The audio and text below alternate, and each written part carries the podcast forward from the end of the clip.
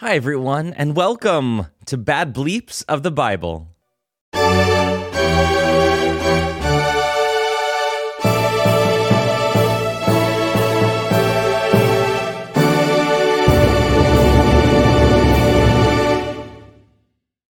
Just a reiteration of the housekeeping from the last episode is that there is now a brand spanking new TikTok for bad bleeps of the Bible. So be sure to check that out. Those are those little like mini, um, I guess, mini sodes of the greater podcast episode that's coming out that week. So we have everything from and Abel to the most recent Witch of Endor. So do, do, do go to TikTok and find bad bleeps of the Bible and hit that subscribe, like some videos. That would be great. Also, again, I have a lot of people reaching out, letting me know that this podcast is stirring all those church trauma memories. So if you have one that you want to share, do it. You can email me at badbleepsofthebible at gmail.com.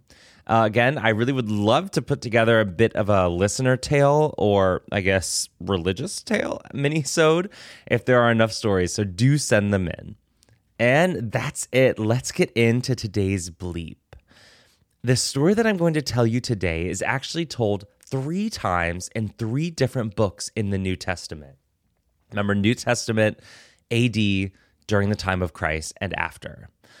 Again, the New Testament was written mostly by Paul, but also includes books written by their named authors, such as Matthew, Mark, Luke, John, all of those, Peter.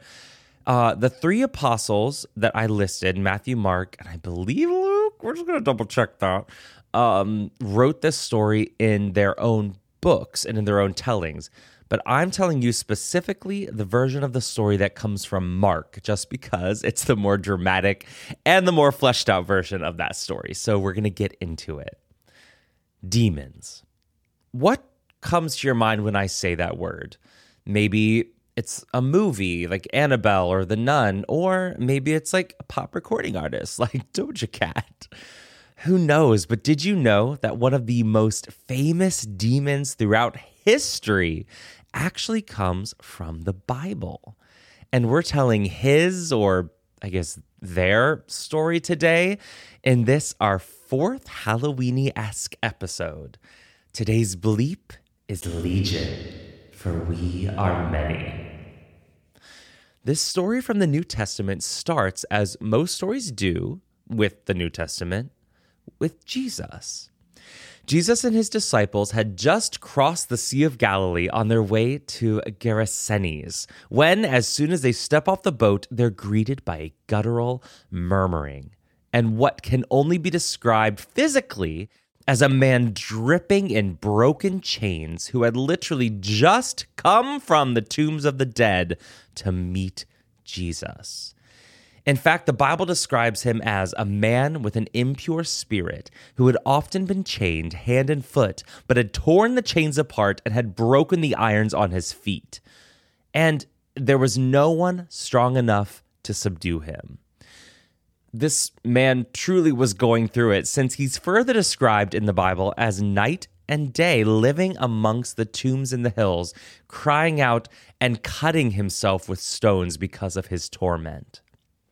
So we have this bloody, broken chained vagabond running to Jesus who had literally just set foot onto dry land and he runs to Jesus, crying out, What do you want with me, Jesus, Son of the Most High God? In God's name, don't torture me.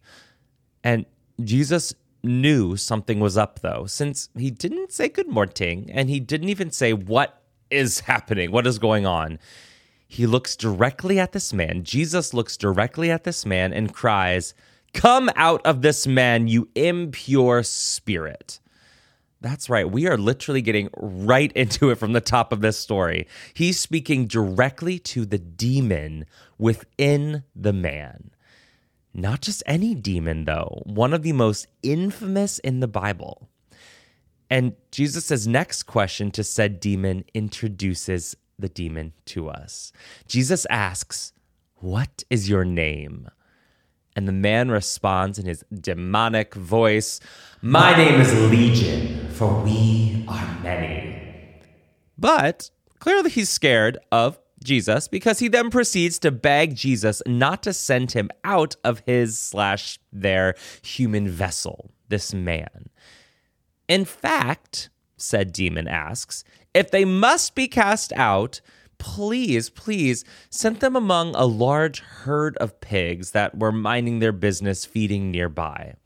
And the Bible says that uh, there were these pigs numbered about 2,000, which is nuts if I just picture that. But that's also a, a, digression. So the demon responds saying, Please, please don't cast us out. But if you do cast us out, send us into these pigs. Jesus, in what appears to be an act of benevolence to said demon, obliges and performs an exorcism and casts out legion from the man and into these 2,000 pigs. So I guess we're to know that then there were at least 2,000 demons possessing this guy. Truly legion. And this story doesn't wind up well for the pigs because, in the very next moment after their demonic possession, the pigs rushed down the steep bank into the lake and were drowned. Obviously, this whole scene was drama in the town and it was spread throughout the city. But rather than being thankful that Jesus had not only rid the town of their local demonically possessed boogeyman, who when they arrived to the scene of the drama, was literally sitting there dressed and in his right mind. Rather, the town members were afraid of Jesus. So afraid, in fact, that the people pleaded that Jesus get out of town, afraid of the power that Jesus held. And Jesus obliges. He does just that, gets back into said boat, which he had just arrived on, uh, but not after, but not before being approached by the formerly possessed man who begs Jesus to allow him to become one of his acolytes. Our main man Jesus, though, says no and says, Go home to your own people and tell them how much the Lord has done for you and how he has had mercy on you and cast out legion from within you. And the previously possessed man does just that since the text writes that the man went away and began to tell how much Jesus had done for him, and all the people were amazed. And that's it. A super quick little Halloweeny demon story from the Bible, which really only encompasses about 10 verses in the entire Bible.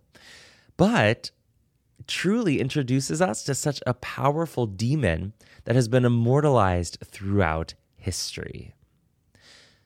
And as a fun little fact, you know, I'd love to close with these. The use of the name Legion by Mark, the author, may actually have been just a useful little uh, stylistic device rather than an actual fact, because obviously Legion, sure, is the name of the demon. But Mark, and with Mark, could well have expected readers to associate the name Legion with the Roman name for the military formation, which was strongly active during the time of Jesus, so around 70 AD.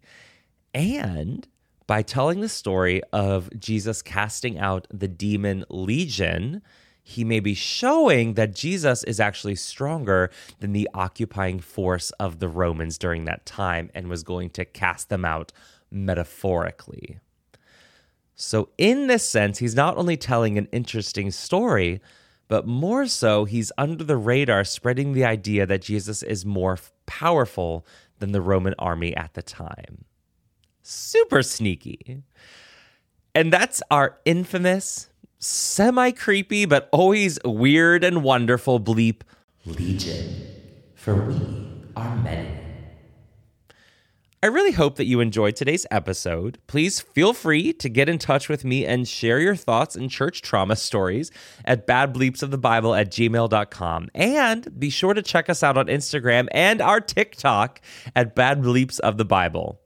Sources for today's story can be found in our show notes, and please continue to rate, review, and subscribe. My goal truly is to read each and every review, so make sure you throw those in there.